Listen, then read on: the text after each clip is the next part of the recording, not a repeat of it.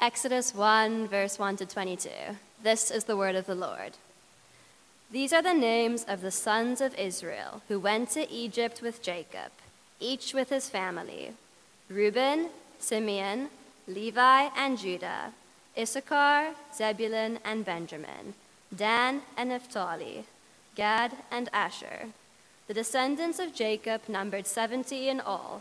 Joseph was already in Egypt. Now Joseph and all his brothers and all that generation died, but the Israelites were fruitful and multiplied greatly and became exceedingly numerous, so the land was filled with them. Then a new king, who did not know about Joseph, came to power in Egypt. Look, he said to his people, the Israelites have become much too numerous for us.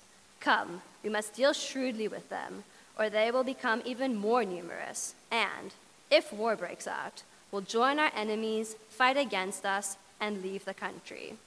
So they put slave masters over them to oppress them with forced labor, and they built Pithom and Ramesses as store cities for Pharaoh.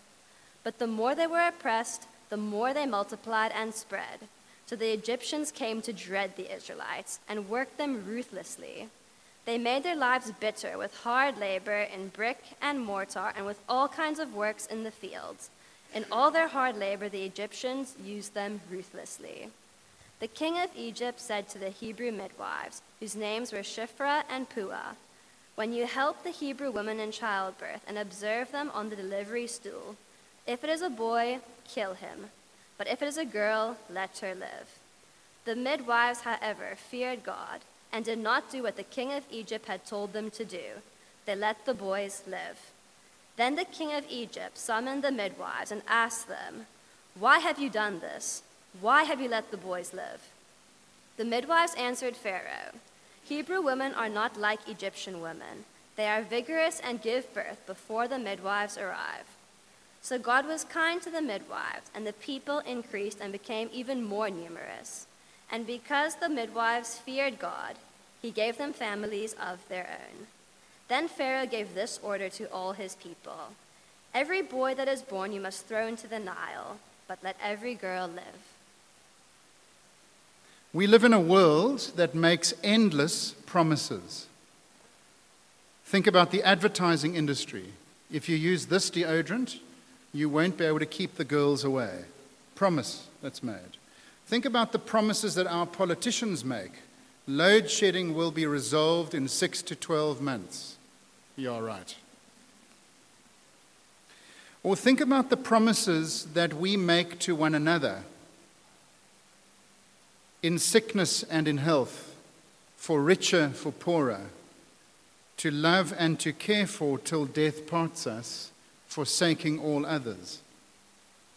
It's not hard to see why we are cynical about promises, for they seem more often than not, don't they, to be hollow and seldom kept. But you know, if you are given a promise by somebody that can be trusted to deliver on the promise, that's a different matter.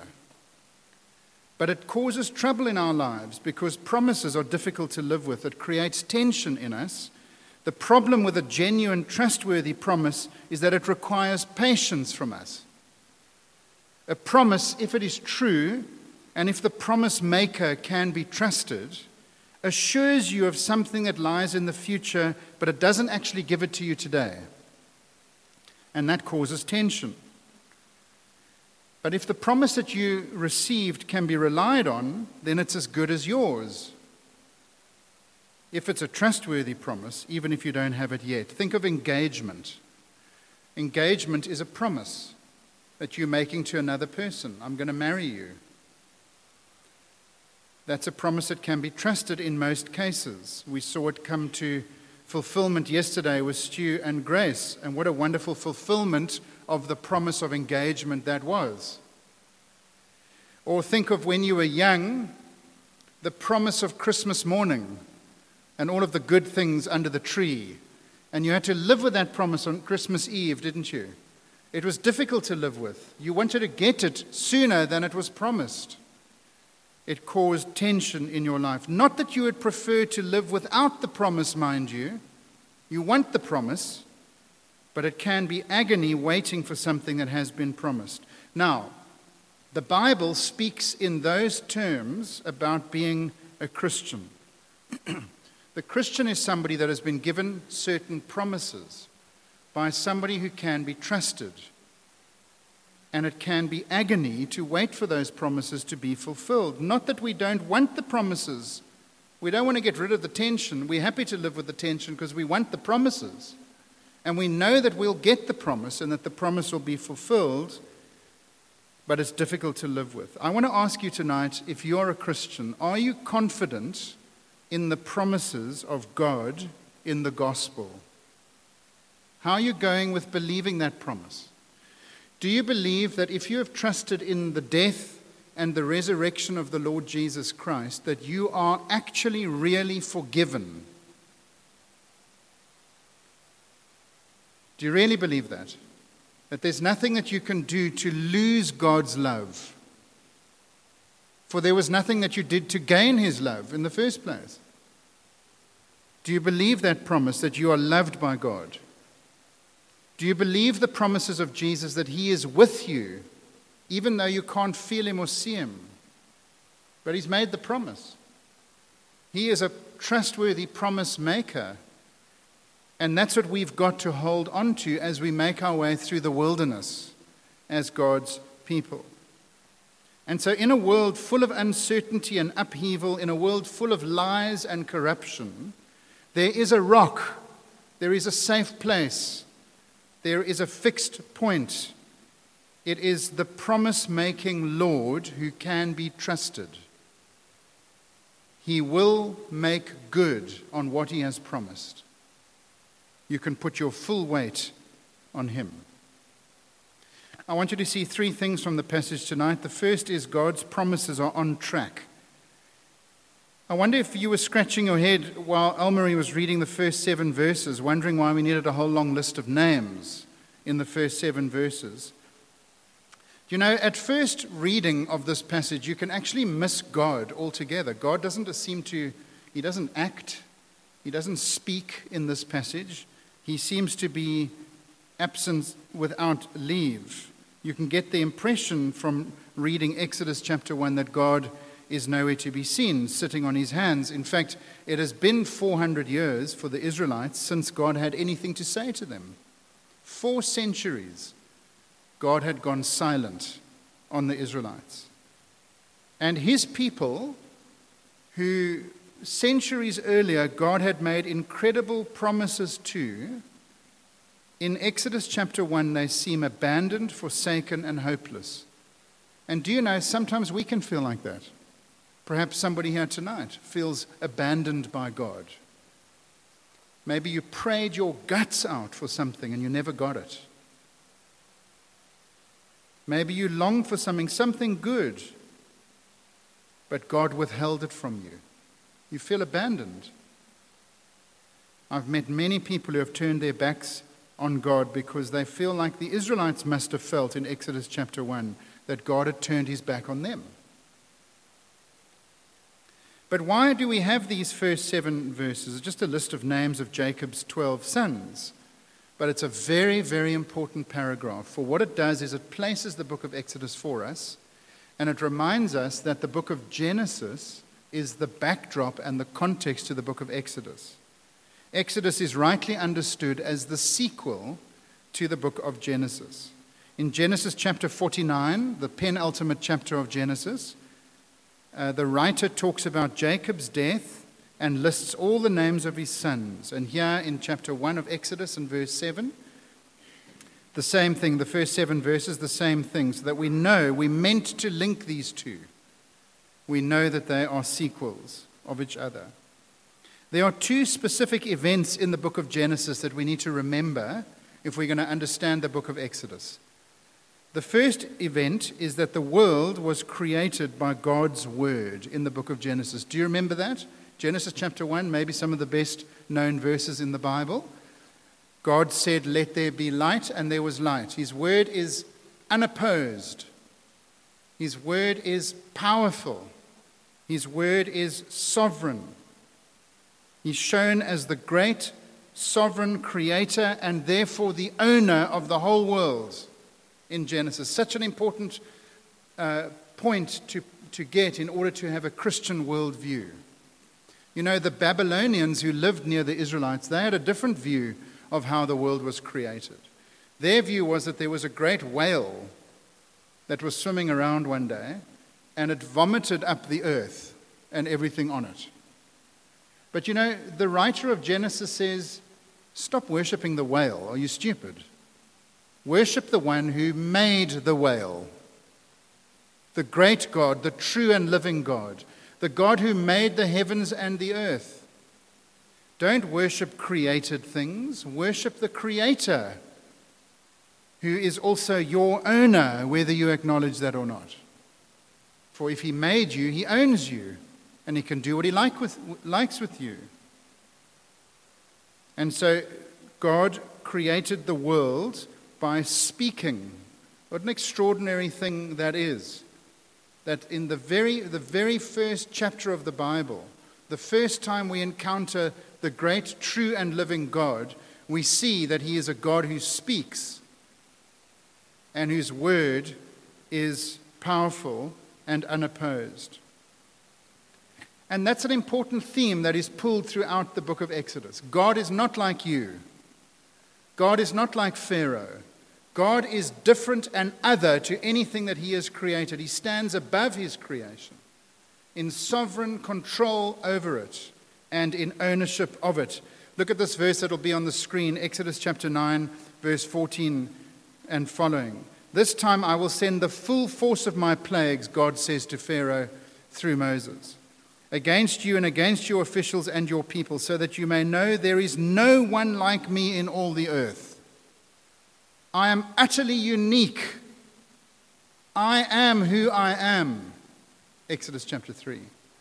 Verse 15 For by now I could have stretched out my hand and struck you and your people with a plague that would have wiped you off the earth, but I have raised you up for this purpose, Pharaoh, that I might show you my power and that my name might be proclaimed in all the earth.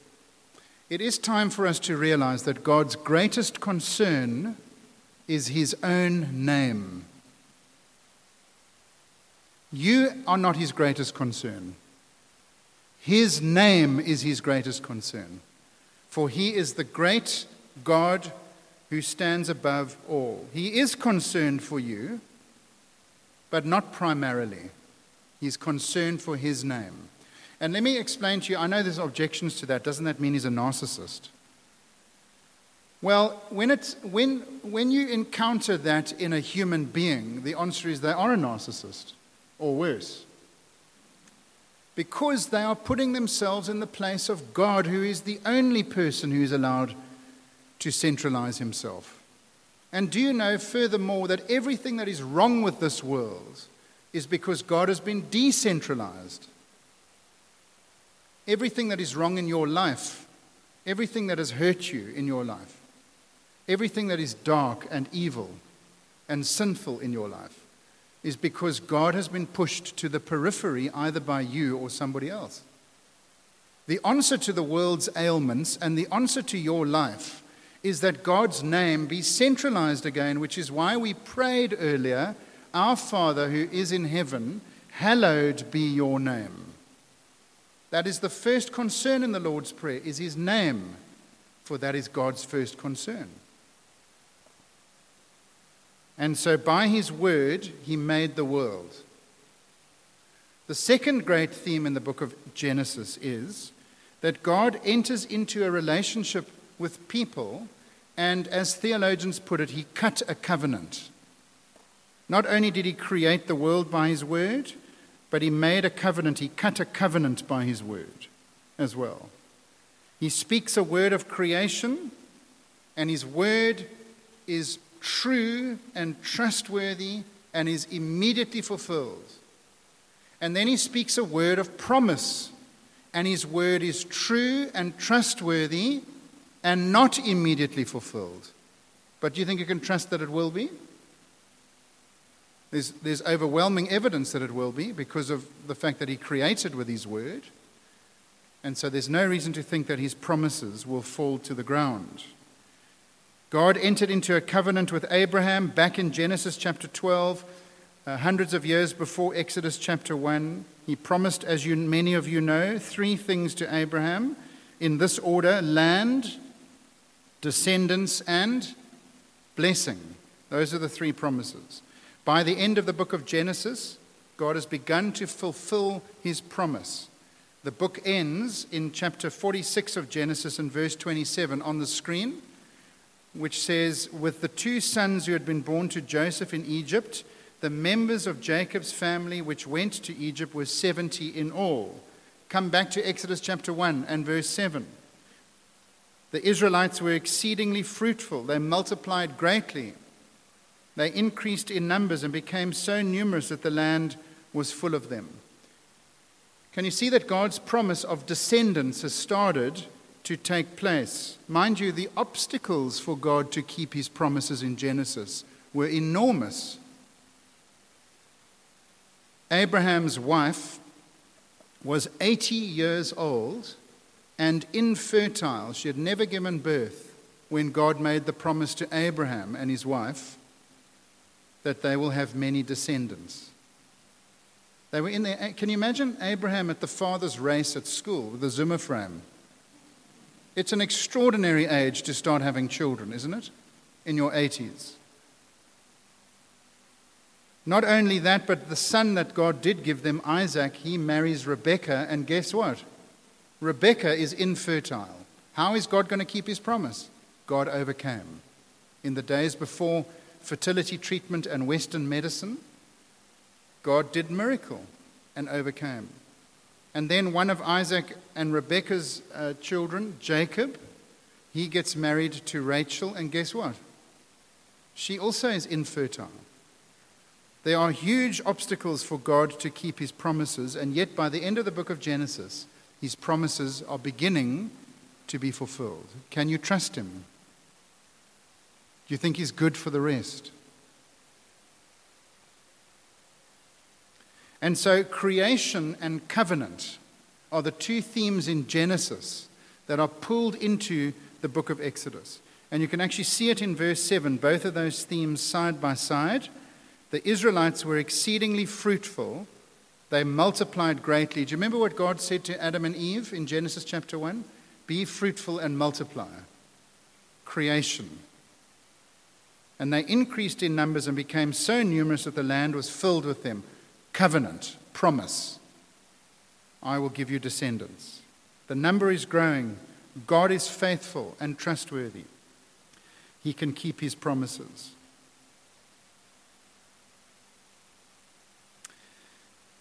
God is not like other gods, friends. God is not like other promise makers. He's not like our politicians. Thank God that He's not.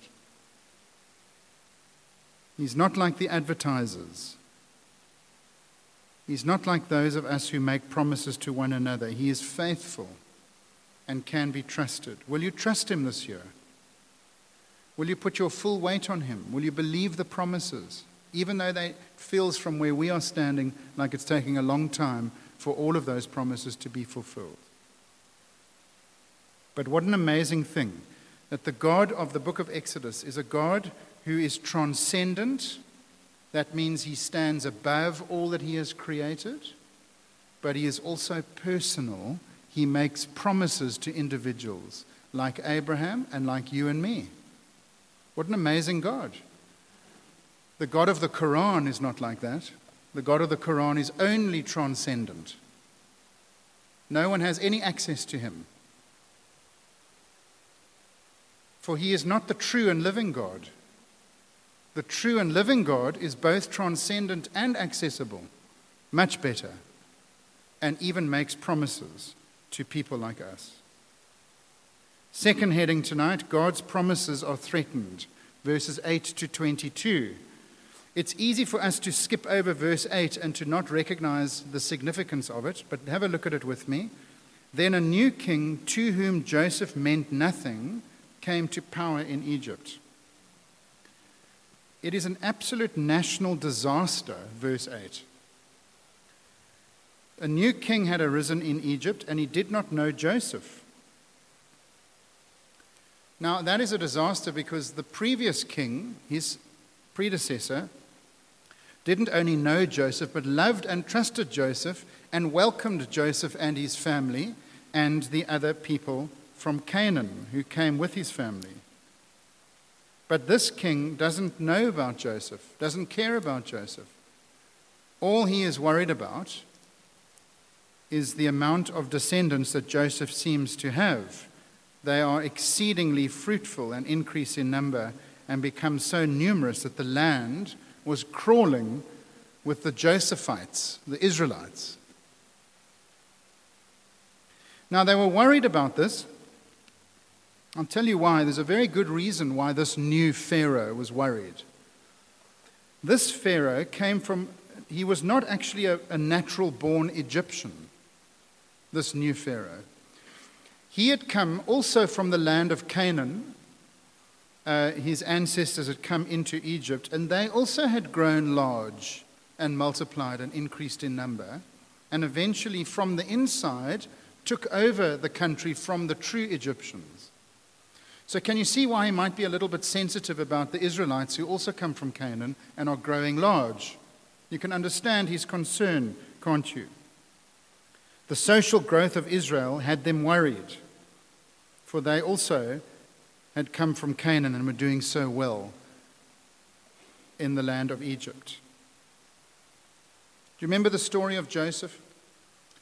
He was uh, sold into slavery and he goes to work for Mr. and Mrs. Potiphar. And one day, Mrs. Potiphar tries to seduce him.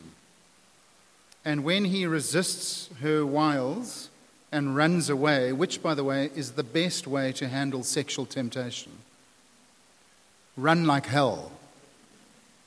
And that's what Joseph did. And she was so embarrassed that she accused him of rape, and Mr. Potiphar believed her and Joseph lands up in jail. But after a few years, God is not absent, he's at work behind the scenes, and Joseph rises to become the prime minister, the second most powerful man in the known world, second only to Pharaoh. But what is happening in Exodus chapter 1? The entire reversal of that. At the end of the book of Genesis, Joseph is in jail and he, and he becomes great in the land of Egypt. Now, the Israelites who are great in the land of Egypt are being herded into prison camps and into labor camps. They're going back into captivity. The previous Pharaoh welcomed Joseph and his family. The land was open to them and they prospered. They were actually a blessing to the nation of Egypt. But this new king did not know Joseph or the stories about Joseph. They fell out of memory, and now Israel are a threat. It's interesting, God's people are always persecuted. I wonder if you know this that 70% of all religious persecution that happens in the world today is against Christians. Did you know that? It seems so far removed from where we live, doesn't it? There are other people that are persecuted today as well, but Christians are 70% of the persecuted. God's people, it is unusual for God's people to not be persecuted. Are you ready? It looks like the clouds are gathering in the west. It's abnormal for us to not be persecuted. It's not going to last. Right from back in the day, God's people are always persecuted. And so in verse 9, he decides to oppress Israel and he engages in population control for political survival. And so the systematic oppression of Israel begins. And Pharaoh employs three methods of population control. Firstly, in verse 11, Israel are herded into labor camps and they are enslaved. It would have been an enormous labor force. Oh, they're not building the pyramids. That's the Prince of Egypt on Disney Channel. Um, they were building cities called Pithom and Ramesses. His second uh, method is that in verse 15 he instructs the midwives to commit infanticide. ethnic cleansing. It's genocide that he wants them to engage in. Only the boys, by the way, so that they can't grow up to form an army and go to war against the Pharaoh. That doesn't work, which we'll see in a moment, and so he employs a third method where he now instructs the whole population in verse 22. Then Pharaoh gave this order to all his people Every Hebrew boy that is born you must throw into the Nile, but let every girl live. The people of Egypt are instructed to kill any Israelite infant boy by casting them into the Nile. Can you imagine living in that society? Imagine if you were a Jewish woman who had just given birth and it's a boy and you're in hiding. I mean, this is something out of a quiet place, isn't it? Have you seen A Quiet Place, the movie? Worth seeing if you haven't seen it. Where these monsters that are, are attracted to sound, and a woman has to give birth without crying out if she wants to survive. It's a bit like that, except worse. It's, it's really the sum of all fears. Imagine how they must have felt hiding with their children, hoping that they're not going to make a noise or cry out, trying to keep quiet, hoping that they won't be discovered. What a terrifying way for a child to start his life. Can you see the question? Where is God? These are his people. We're in trouble. Do you really know what's going on? Have you forgotten us? Can you see what we are having to put up with here? Do you have amnesia can you be trusted? Do you remember your promises? Why aren't you fulfilling them? Can you be trusted? God is silent while his people are suffering. I'm glad we don't have to end there because that's a pretty low place to end. Third heading God's faithfulness glimpsed. God cannot be thwarted. That is, he cannot be stopped. His plans are his plans, and when he says he's going to do something, it will be done. He has shown that throughout the book of Genesis. We don't need to lose our grip on that now in Exodus. And so instead of God being thwarted, Pharaoh is thwarted in this chapter. Three times, Pharaoh tries to limit Israel's population growth, and three times those plans fail and are interrupted. The forced labor in verse 11 leads to verse 14. They made their lives bitter with harsh labor in brick and mortar, with all kinds of work in the fields. In all their harsh labor, the Egyptians worked them ruthlessly. Sorry, have a look at verse 12. But the more they were oppressed, the more they multiplied and spread. Pharaoh tries to oppress them, and there's a population explosion. Secondly, the infanticide commanded to the midwives in verse 15 and 16, what does that result in? Well, actually, these two ladies defy their king. They refuse to engage in abortion and infanticide.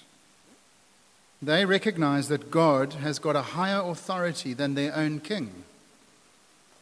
That's something that believers have always also had to remember that there is a time to enter into civil disobedience.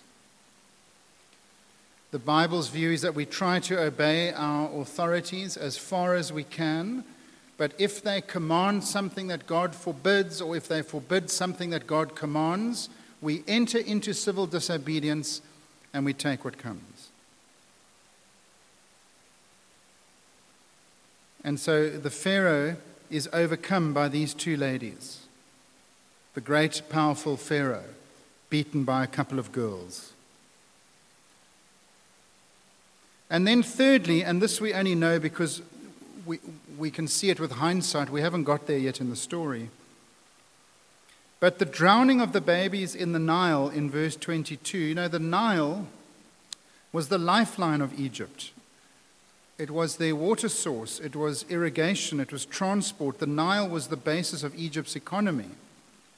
The Nile is the life giver in Egypt, yet the babies are to be thrown into the Nile. The Nile is an agent of destruction. But do you remember the rest of the story? In poetic justice, God will turn the Nile into blood and make it entirely useless to the nation of Israel, of Egypt, reminding them that actually God is the life giver in Egypt, not the Nile.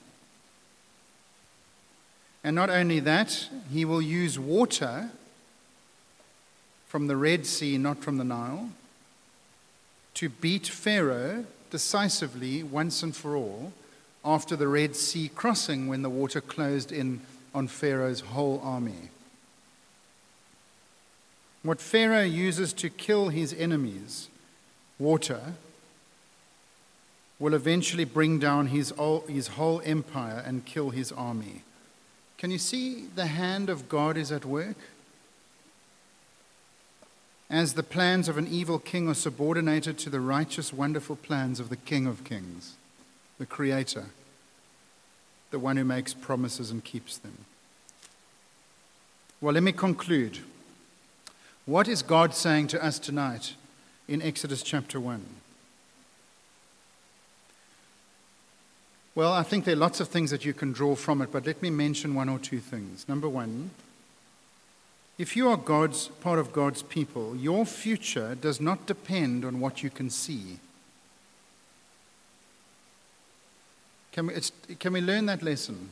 Our future does not depend on what we can see. Our future does not depend on our potential.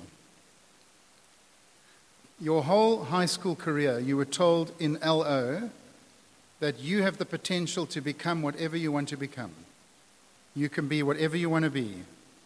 There's nothing, if you put your mind to it, that you cannot achieve. Your future does not depend on you or your potential or your putting your mind to it. Your future depends on God. Your future does not depend on the circumstances that you find yourself in. God is above every circumstance and can overcome every obstacle. Your future is dependent upon God keeping his promise. And you know, the promise that God has himself made to us is not the Abrahamic promise, although that is still operational in our day and it does apply to us, but it's come to its fulfillment in the death of Jesus. The death of Jesus is a promise. It's a promise of real forgiveness and friendship with God. Imagine yourself a disciple on the day of the cross. You've given up three years of your life. You've walked away from business opportunities, from family, from career furtherment. You've followed Jesus. You've come to believe that He is the King of Kings and the Christ. You've come to believe that He is the one who ushers in the great kingdom of God. And now you are standing before Him and He's hanging on a cross, defeated helpless, impotent.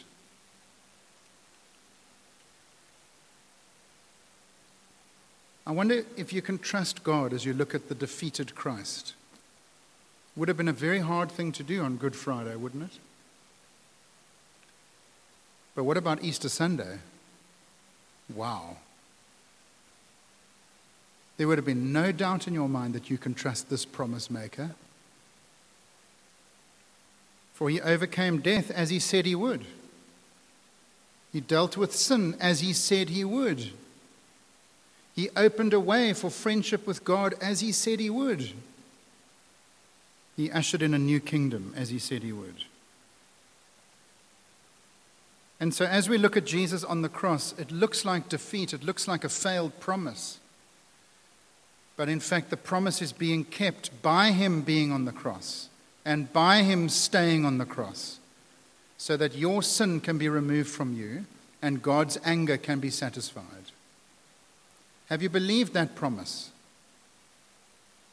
I know that many of you have, but it might be that some haven't who are here tonight. Will you believe the promise that if you put your trust in the crucified and the risen Jesus, that you really are forgiven and acceptable to God, and that God delights in you, no matter what you've done and no matter what has been done to you. That's a promise you can stake your life on. How striking that Pharaoh gave the order to have the sons of his enemies murdered. But God gave the order for his own son to be killed, not to harm his enemies, but to save them. Different category, different planet. What a God. Will you trust him? This year, let's keep believing the promises of God. For he has rescued us from the dominion of darkness and brought us into the kingdom of the Son that he loves, in whom we have redemption, the forgiveness of sins.